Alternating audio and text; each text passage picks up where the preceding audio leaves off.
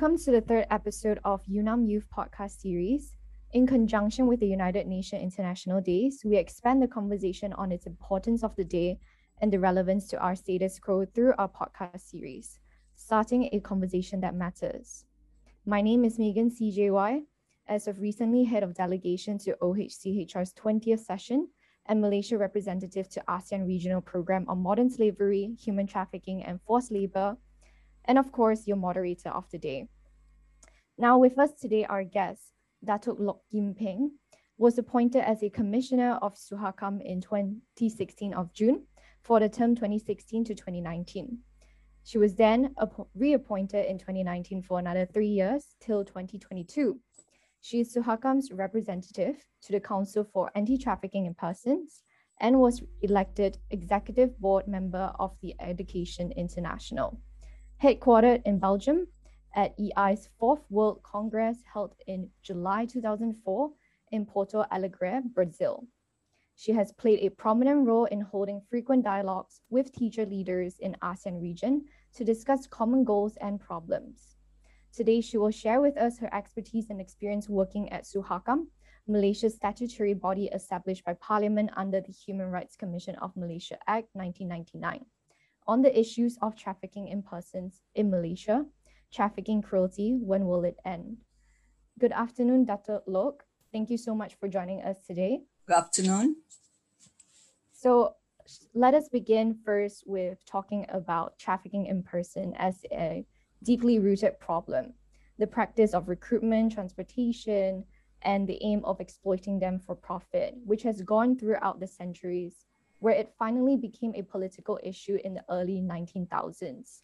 So starting off, and for the purposes of our audience listening, Datuk Lok, what would be the definition of trafficking in persons and some of the instances in your experience working firsthand on the issues?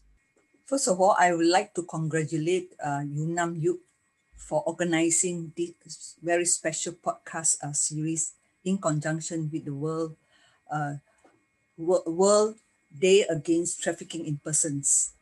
Uh, as we know that uh, trafficking in persons, the definition is that human trafficking is the recruitment, transportation, transfer, harboring, or receipt of people through force, fraud, or deception uh, with the aim of exploiting them for profit.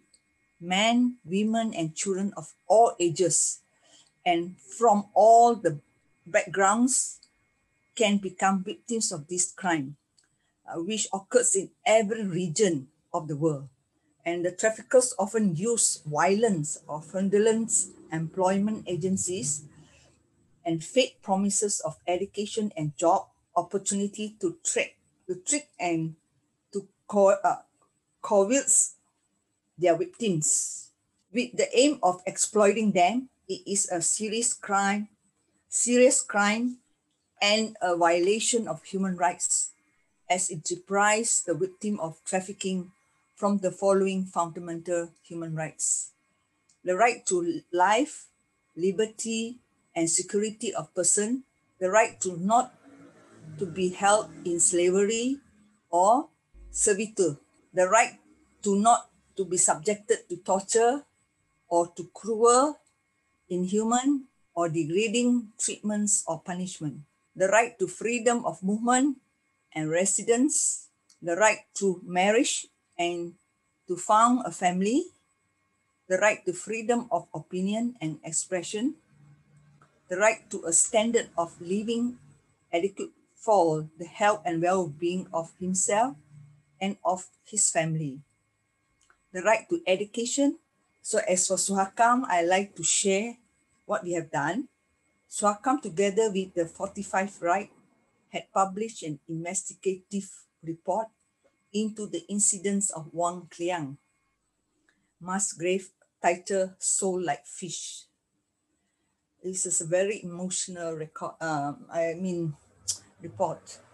The report shared uh, how a trafficker syndicates deceived Rohingyas refugees to board ships bound for Thailand and Malaysia and then abuse them traffickers piles hundreds and thousands of Rohingyas refugees into repurposed fishing vessels and deprive them of adequate food, water, and space, committing torture and, in some cases, rape at sea.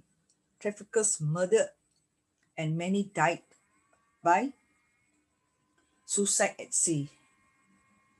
The report documents shared once on shore, members of the syndicates held victims in conditions of enslavement in remote camps along the Malaysia-Thailand border, including in Wang Kelian, demanding upwards of US 2,000 or Malaysia ringgit 6,800 for their release.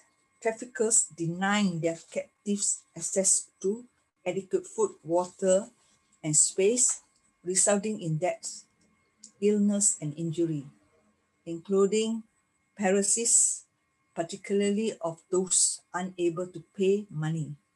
Traffickers from Myanmar, Thailand, and Malaysia torture Rohingyas captives with pipes, bats, clubs, bells, wires, scissors, nails, threats, and intimidation and other means. Thank you, Dato Lord. So, as you stated, there are separate trafficking in persons issues, right? With victims of trafficking that still share a common denominator where the ordeal actually starts with migration in search of economic alternatives, such as the case study that you've provided us with Myanmar. And of course, the theme of migration is heard in reporting on trafficking in persons. And servitude can also come without the movement of the persons. I would then proceed to ask what would then be the categorization of trafficking in persons and how has Malaysia progressed on its legislation, administration, and enforcement of the issue? Uh, let us look at the forced labor first. Uh. Uh, forced labor can be understood as work that is performed voluntarily and under the menace of any penalty. It refers to situation in which persons are coerced to work through the use of violence or intimidation, or by more subtle means such as manipulated debts, retention of identity, papers, or threats of denunciations to immigration authorities. The victims of this type trafficking are usually men. As in 2018, I think trafficking for forced labor was the most detected form of trafficking in Eastern Europe and also Central Asia, uh, where it is mostly involved adults, while in South Asia, both adults and children were detected. Meanwhile, in sub-Saharan Saharan Africa, where it was by far the most commonly identified types of trafficking, the victims were mostly children. Most often found in industry with a lot of workers and little regulation. This include agriculture and fishing, domestic worker, domestic work, and of course I'm mentioning dom- domestic workers lah, construction sector, mining sector, manufacturing sector, especially processing and packaging, and of course market trading and illegal uh, activities.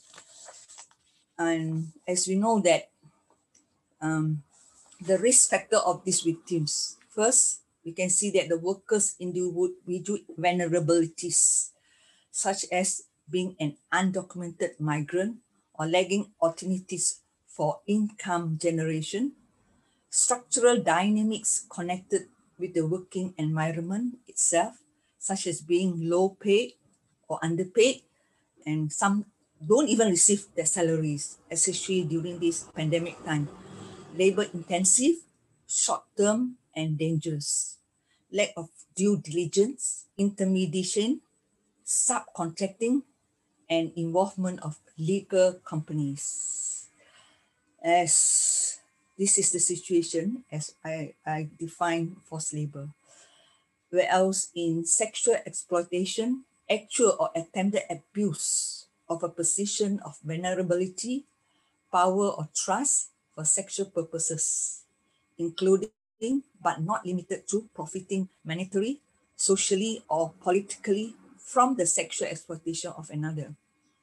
Trafficking for sexual exploitation was the most common form of trafficking detected in Western and Southern Europe, Central and Southeastern Europe, as well as in East Asia and the Pacific, and all regions of the Americas.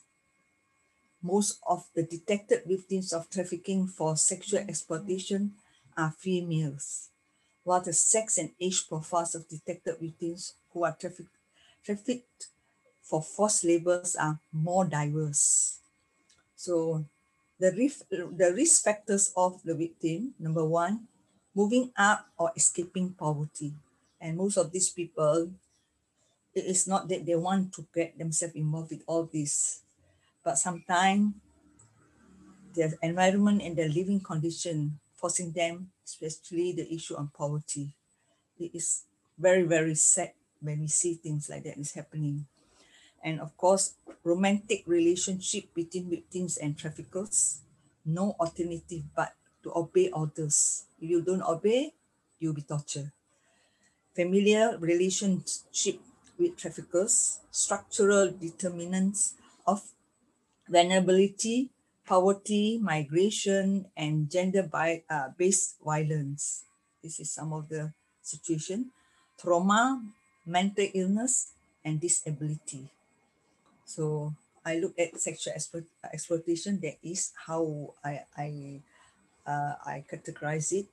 Of course, mo- modern slavery will be uh, quite a more complex thing now. Modern slavery is the severe exploitation of other people personal or commercial gain. Modern slavery is an around us, is all around us, but often just out of sight. People can become entrap- entrapped, making our clothes, serving our food, picking our crops, working in factories, or working in houses as cooks, cleaners, or nannies. From the outside, it can look like a normal job, but people are being controlled. They can face violence or threats, be forced into inescapable debts, or have had their passport taken away and are being threatened with deportation. Many have fallen into this oppressive trap simply because they were trying to escape poverty or insecurity improve their lives and support their families. That was, as I have mentioned, uh, main issue also because of uh, because of poverty.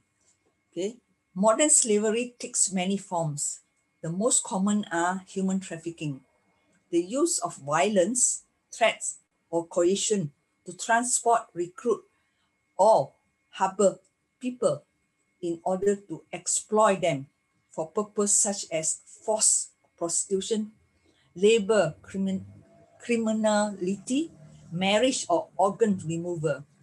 As we know that uh, you, you don't be surprised that there are cases happening in Malaysia, especially organ removal. Previously, we tried to find out whether there are cases not happening in Malaysia. I don't deny, I, I, I should say that I'm sure there are cases that are happening here also. So number two is forced labor. Any work or services people are forced to do against their will under threat or punishment. Uh, that bondage or bonded labor. And I should say that that bondage or, or bond uh, labor is something that's very common, very common. We, we interview quite a number of uh, these migrant workers. We realize that most of them came in, definitely they are they are being caught by these debts, know, debt bondage. I think it is sad to hear about things like this, you know. The world, the worst, the worst, most widespread form of slavery. Lah. People trapped in poverty, borrowed money and are forced to work to pay off debts, losing control over both their employment conditions and the debts. And of course, descent-based slavery, yeah, most traditional form where people are treated as property and their slave status was passed down uh, the maternal maternal line. So that was number four. So actually under modern slavery, there are many uh, there are many kinds of forms, many forms. Form, as I mentioned just now, form number one is human trafficking, forced labor, debt bondage, decent-based slavery. The next one, number five, is slavery of children. And this is something that uh, our concern. Uh, uh, especially is happening in, in certain in rural uh, urban uh, rural areas. But urban areas sometimes we, we, we it's not so very obvious uh, when the child is exploited for someone else gain this can include child trafficking child soldiers child marriage and child domestic slavery yeah? and number six forced and early marriage. And this is, is another issue where Suhakam has also brought up. Uh, also it is it is uh, quite a challenging issue for us to take up, but we will continue voicing out uh, uh, regarding this issue.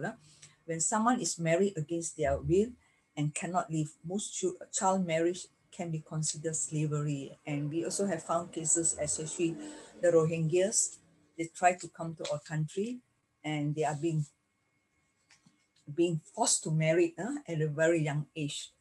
So I think that is the situation. But else under this modern slavery here, uh, there is something that uh, need to be also clear and defined, clearly defined, uh, other than forced labor. Because under human trafficking, we have a very particular terms that we need to understand.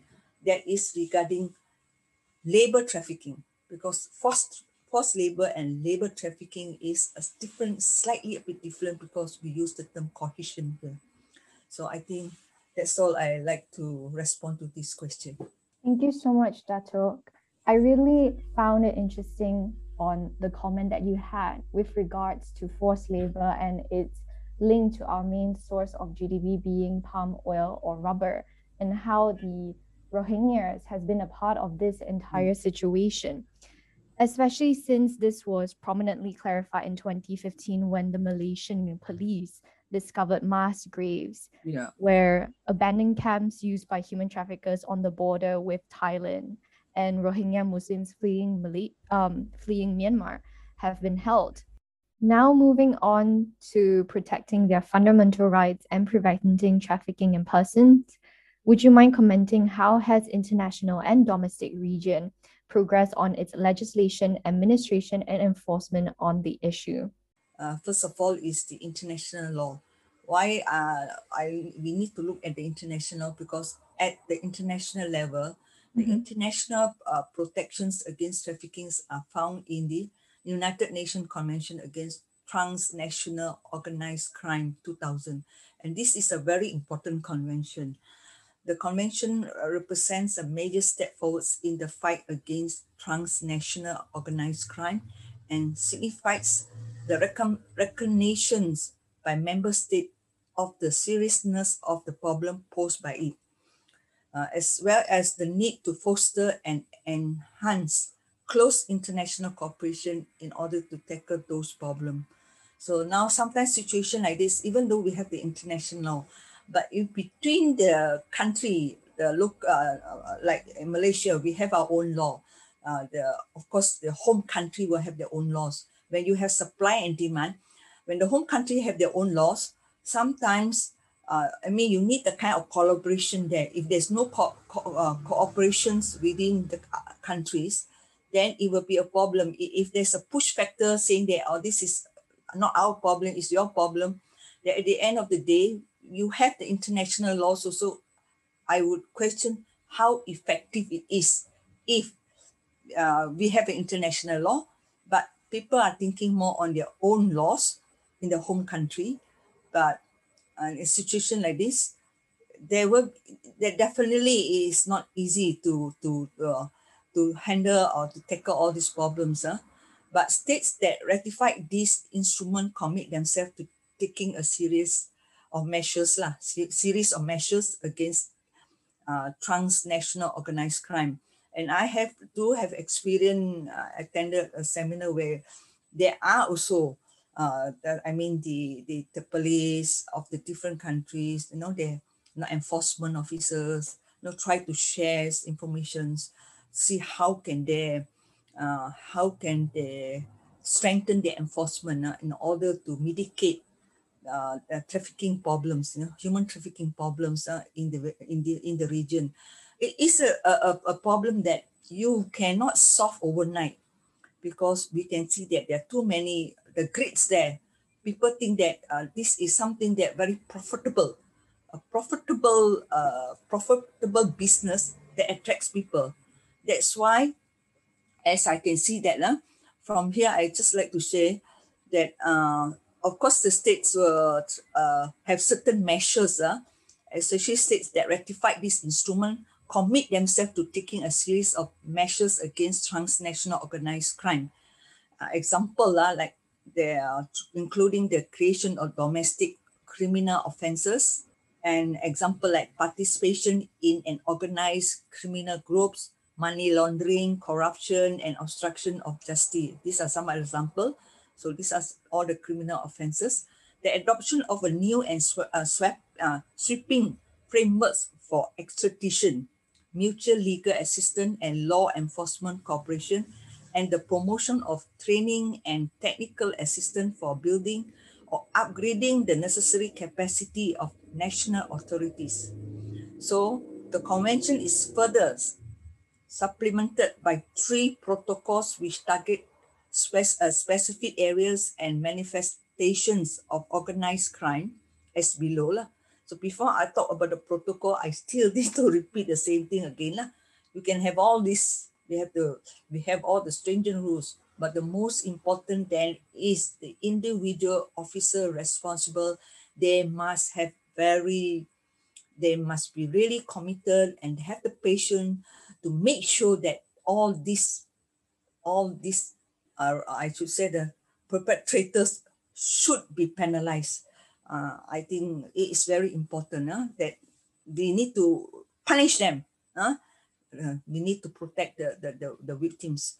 So uh, one of the protocol is uh, the, the protocol to prevent, suppress, and punish trafficking in persons, especially women and children, because you can see that um, based on my own experience, based on the statistic, especially trafficking in persons, uh, uh, mostly involve uh, women and also the other small group of children.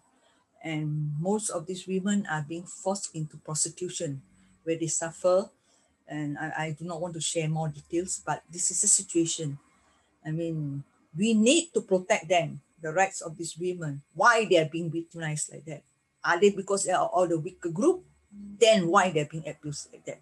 I don't think this is right for them. So I think this protocol will be able to prevent and we need to punish uh, the traffickers. The protocol against the smuggling of migrants by land, sea, and air.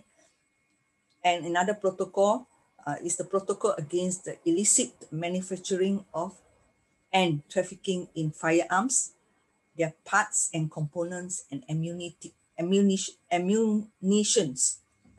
And of course, I can see that I just want to jump a bit about the smuggling of migrants by land, sea, and air. Especially sea, we have also received some complaints regarding sea because some, you know, they are become uh, uh, illegally, they work in the ship or in the sea, that they are not paid salary. Sometimes they're just, just left like that and being tortured if they don't do their work. It's, it's very. It's so serious sometimes that because they can't even contact because they are totally disconnected. They are in the sea, middle of the sea. How they want to shout for help also, who is going to help them?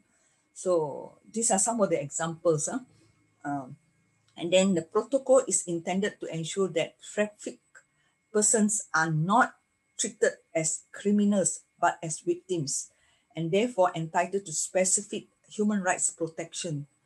This include temporary residence status and temporary shelter medical and psychological uh, services, access to justice, as well as compensation or restitutions. So, as we know that in support of enforcing this instrument, the United Nations Office on Drugs and Crime established the United Nations global initiative to fight human trafficking in 2007. And this was established as part of the United Convention against transnational organized crime, not within the human rights uh, system. But some are harder. When we talk about human rights, uh, I mean, we talk about human trafficking, we still, some are other, not even not within that system, but we still think that this convention is very important for us to mitigate this problem. Huh? So uh, other than that, we can see the treaties and other instruments that particularly relevant to trafficking. Huh? One is protocol to prevent, suppress, and punish traffickers in persons, especially women and children, as I mentioned just now, supplementing the United Nations Convention Against Transnational Organized Crime 2000. There is the trafficking protocol. Then Convention on the Elimination of All Forms of Discrimination Against Women, Convention on the Rights of the Child, an op uh, optional protocol to the Convention on the Rights of the Child on the seals of uh, sale of children, child prostitution, and child pornography. And I think this this one, I think Malaysia, I should, should give more specific attention. Why I say that? Because now there is a concern. Because uh, children are not going back to schools they will not be able to have the face-to-face uh, face-to-face lesson. They are more, most of the time, they will be accessing to internet. See, when they are exposed, young age, like them, they're so innocent people. When they are exposed to internet, they're exposed to different kind of information. And this information are not filtered. How can we control them? So if the parents are able to control and guide them all the, all the way, I think there will not be any problem. If the children are not being guided, I'm quite afraid of many things can happen. You know, they wrongly go into all these different kind of website, then you can see that the child pornography, things like these, cases like this may happen. So I think some other we have to give very special attention. I'm also still monitoring. I want to see that how are the cases in the situation now since two, February 2020 until now to 2021 we are monitoring also, see how the situations. This is one of the our concerns also because um, these children are all very young. I should say they are very naive. We have to guide them and educate them so that they are aware of their rights. They will able to protect themselves. That is very important. So another one is United Nations Convention Against Transnational Organized Crime, as I mentioned just now, International Convention on the Protection of the Rights of All Migrant Workers and Members of Their Families, International Covenants on Civil and Political Rights. So part of it in these articles there, they have related articles uh, that protect the rights of um, of the people. Uh. The International Covenant on Economic, Social and Cultural Rights, then we have Council of Europe, Convention on Action Against Trafficking uh, in Human Beings. And that is for European Trafficking Convention. Then we have the Charter of Fundamental Rights in the Euro European Union. Uh, and also we have the South ASEAN, uh, ASEAN, Asian uh, Association for Regional Cooperation, Convention on Preventing and Combating uh, trafficking in women, uh, women and children for prostitution. So these are some of the conventions and these are the treaties and instruments that are important and very relevant to to to go against uh, uh, to, to to combat uh, human trafficking here. Of course, the another one is the enforcement of international law in the domestic uh, solution. Lah. So we look at the enforcement of international law in regards to human trafficking is most effective and efficient when it is incorporated into regional and domestic legislation. In Malaysia, we have Anti-Trafficking in Persons and Anti-Smuggling of Migrants Act 2007. And this act established, under this act, we established a council. Uh, that council is known as MAPO, MAPO is anti-trafficking in person and anti-smuggling of migrants. And the representatives, uh, this, under this MAPO, MAPO Council, uh, they, they also have uh, from representatives are from various ministry and also of course SUHAKAM sit there as an independent uh, organizations that observe and give comments and also give recommendation. And beside that, there are also civil societies or NGOs there participating in this uh, council. Uh. And for as SUHAKAM, as I mentioned just now, we share things there. So uh, the government has set a new five years national action plan on anti-trafficking in persons 2021 to 2025 lah. So if you all wants to know more information regarding what's the role of MAPO, you want to know what are the coming future five years, what what are the action plans uh, by MAPO, I think maybe you can try to access to this uh, document. This will be a very useful document where they are outlined four pillars, nine strategies, and of course with some of the objective activities lah to I mean to challenge com, uh, especially to uh, combating trafficking in persons uh, to challenge those uh, perpetrators lah. And of course under this strategic goals uh, we mainly focus on four four P's. We use the word under this national action plan uh, on anti-trafficking uh, in persons. They are very important four P's. We always use the word four P. Number one is prosecution. Number two is protection. Three, prevention. Third is partnership. So these are the four important uh, alphabet, uh, four uh, keywords here uh, under this National Action Plan on Anti-Trafficking in Persons. And I just take this opportunity also to share that, um, of course, in the process of that, uh, the Ministry of Human Resources also review plan for the, uh, I mean, they have reviewed the Employment Act 1955 we're in the process of reviewing the act but of course there are issues like some technical issues uh, the the extend the invitation to ILO uh, especially ILO that based in Malaysia to help them provide them technical support and assistance to develop the national uh, the, they, to come up with a document known as National Action Plan on Forced Labor and the National Action Plan on Child Labor. But whereas these two documents, I think until now I have not heard anything. But I think we have, I, I have been participating in all this small group discussion regarding these two documents. And at the same time, uh, one, in, one thing that I, I can see that, uh, in fact, uh, recently, uh, 2021 February, Minister of Human Resources or Resource had approved through Parliament uh, employee employees minimum standards of housing, accommodation, enemy, uh, and amenities act. And this act, one part of the act, the articles also to make sure and to ensure that the employers will provide the minimum standard of, of, of accommodation for, uh, for the workers so that they will not be placed under forced labor because we do not want to see there some, no, I have visited some of the plantations, some of the, uh, uh, I mean, some of the places, we realize that they need to improve on it. Lah. You know, not, not simply just say improve only. They have to back up within and make sure that they pro provide conducive uh, uh, accommodation for, for the workers. That is very important.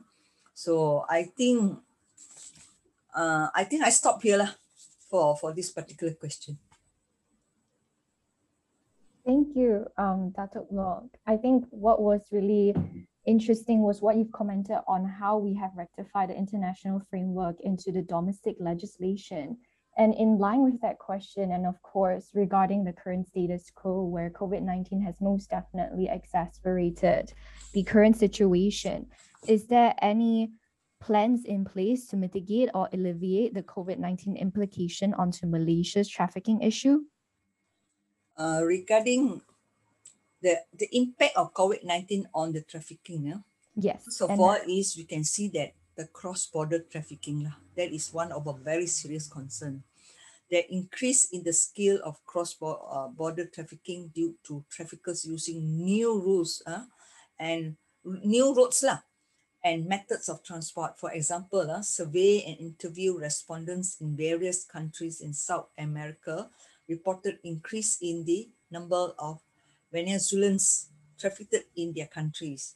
Uh, forced begging increased in some countries, the adults and children trafficked, uh, traffic across national borders for forced begging. Uh, uh, that is under the, I mean, I'm talking about cross-border, uh, but as in Malaysia, we can see that, of course, uh, they are also happening, but now because of this MCO, uh, they have uh, able to minimize that uh, this illegal cross uh, uh, border trafficking. Uh, uh, but some other, uh, will, let us look at the domos, uh, domestic trafficking. Uh.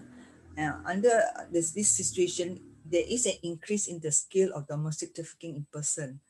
Uh, of course, uh, the situation is, it is not, uh, this now we are talking about cross-border trafficking. But when it comes to domestic trafficking, we realize that once the person lost of employment as a result of this pandemic, the inability of many to access to government social service, compared with the needs to support larger household after migrant family members return home. And of course that many other become more vulnerable to trafficking in persons. And of course, once they, some of them, uh, even the permit, uh, the permit, the permit have expired.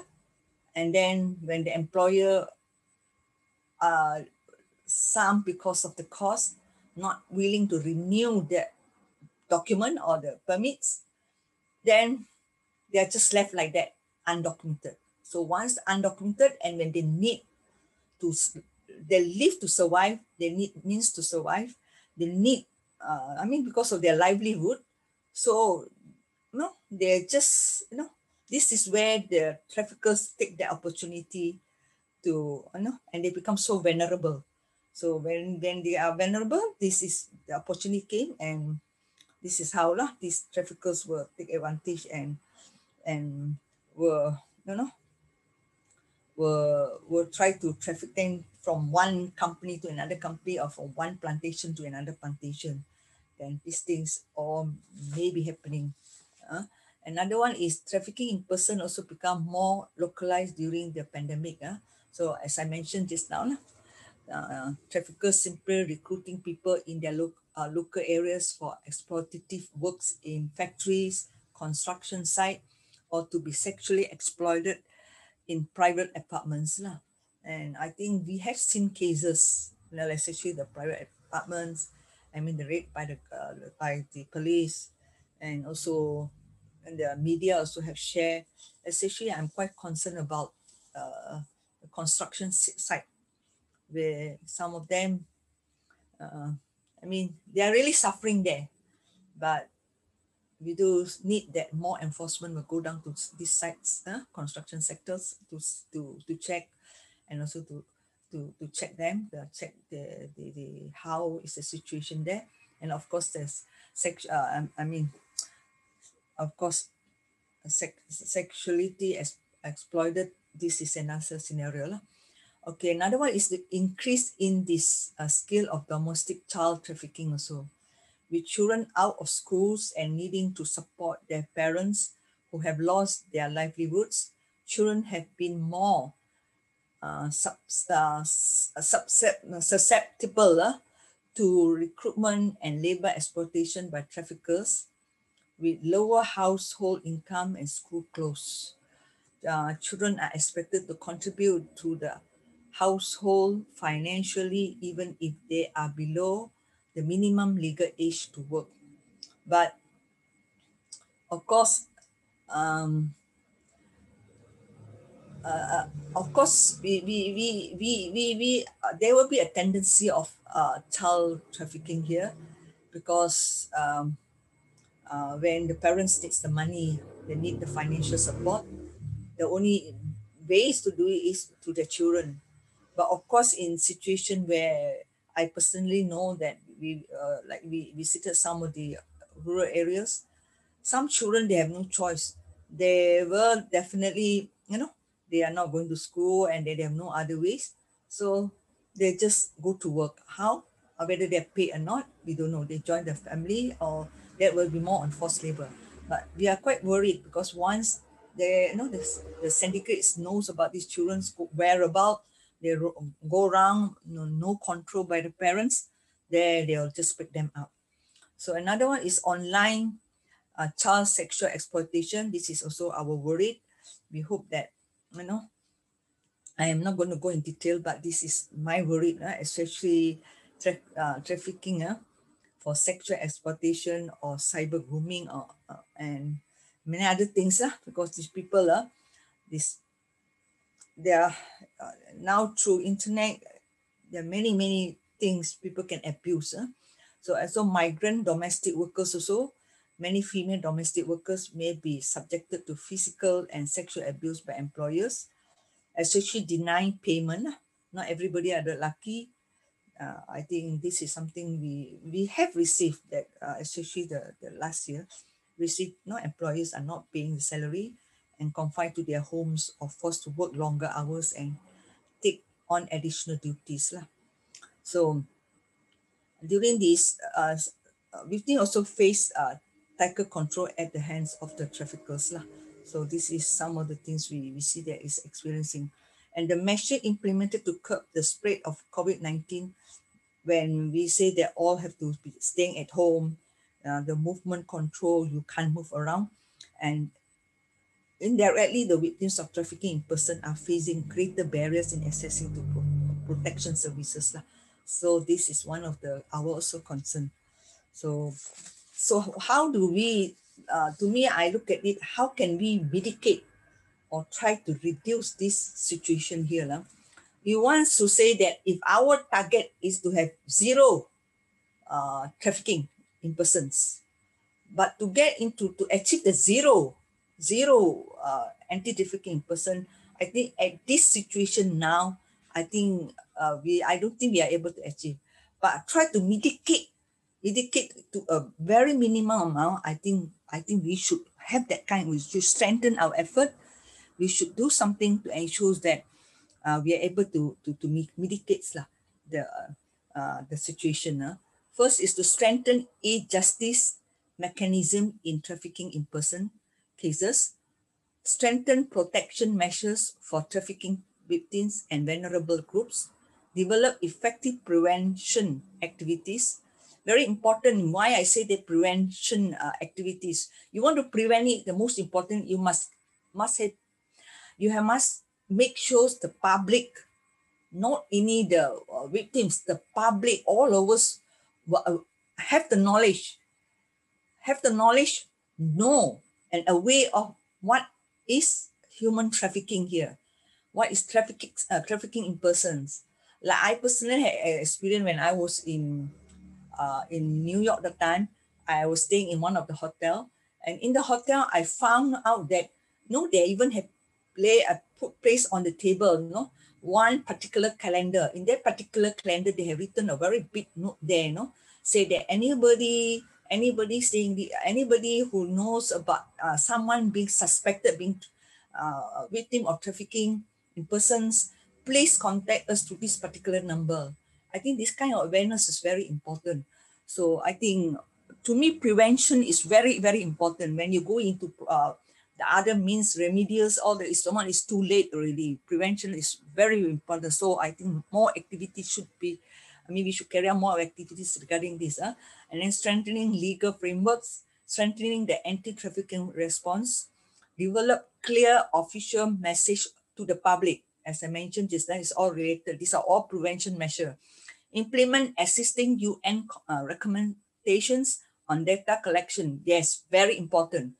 During the COVID-19 also, we realized that when we meet the groups of people, we realized that data collection, the, the, uh, the data bank, uh, we do not have a centralized data bank to collect all this information. No? So research and evaluations concerning crime prevention and criminal justice response to trafficking in persons very important. We need to do more research work collect more data, especially the statistic, you know, that involve how it is not only data involved in human trafficking, you need to know the details, how the, how this detail, the very, very detail, the different kinds of trafficking, uh, uh the people suffer, how the, the how the different types of uh, trafficking lah, in persons that uh, that have been carried out, uh, have been done by these perpetrators. Uh.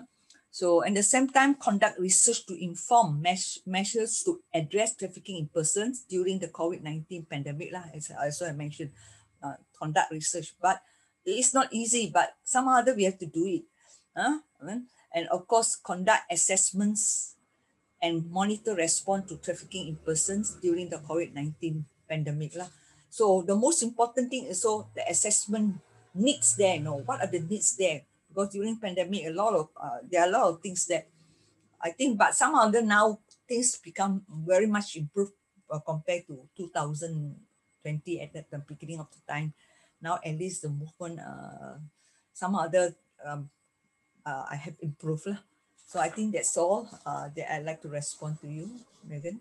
Yep, um, in conclusion, then, just to draw a summary for all, we can definitely see in a nutshell the interlinking relations as almost every country in the world is affected by trafficking, whether as a country of origin, transit, or even destination for victims.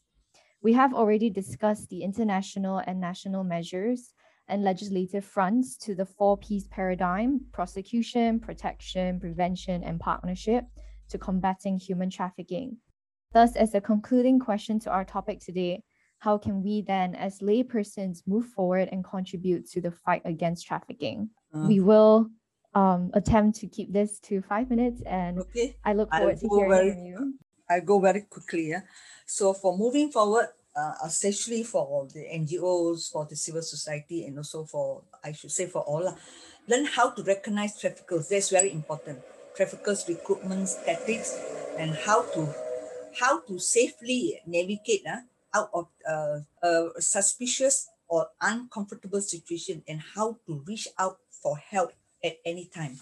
So these are some of the things that relate to the education, volunteer and support anti-trafficking efforts in your community, host an awareness raising event to watch and discuss films um, about human traffickings, and of course, organize a fundraising and donate the proceeds to an anti-trafficking organization. And also, if you are as teacher or as a tutor educator, you may encourage your school to include human trafficking in their extracurricular and organize training for teachers to identify and report to sus- suspected case of human trafficking or responding to a potential victim. Use your social media, especially as social media is very powerful platforms to raise awareness about human trafficking. Uh, and of course, become a mentor lah, to a young person or someone in need.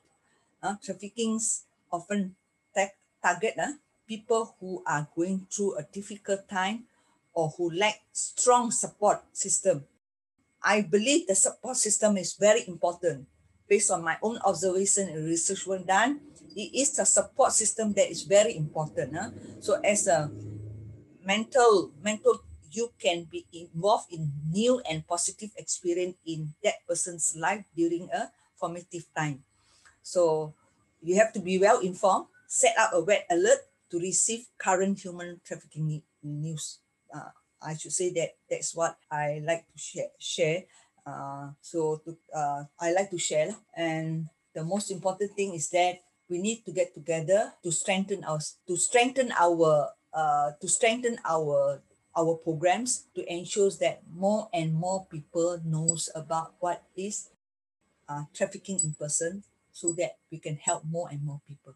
With that, we conclude this episode of the podcast series on trafficking cruelty. When will it end? Datuk Lok, many thanks for your time and contributions to the podcast series. I believe I say for all that we appreciate the deep research and planning you put in. For more information about our next episode of podcast series and our other exciting events, do follow us on Instagram at una.malaysia and visit our Facebook United Nations Association of Malaysia, UNAM. Join us again next time for more podcasting as we delve into other issues relevant to our status quo. Thank you so much, Datuk Lok.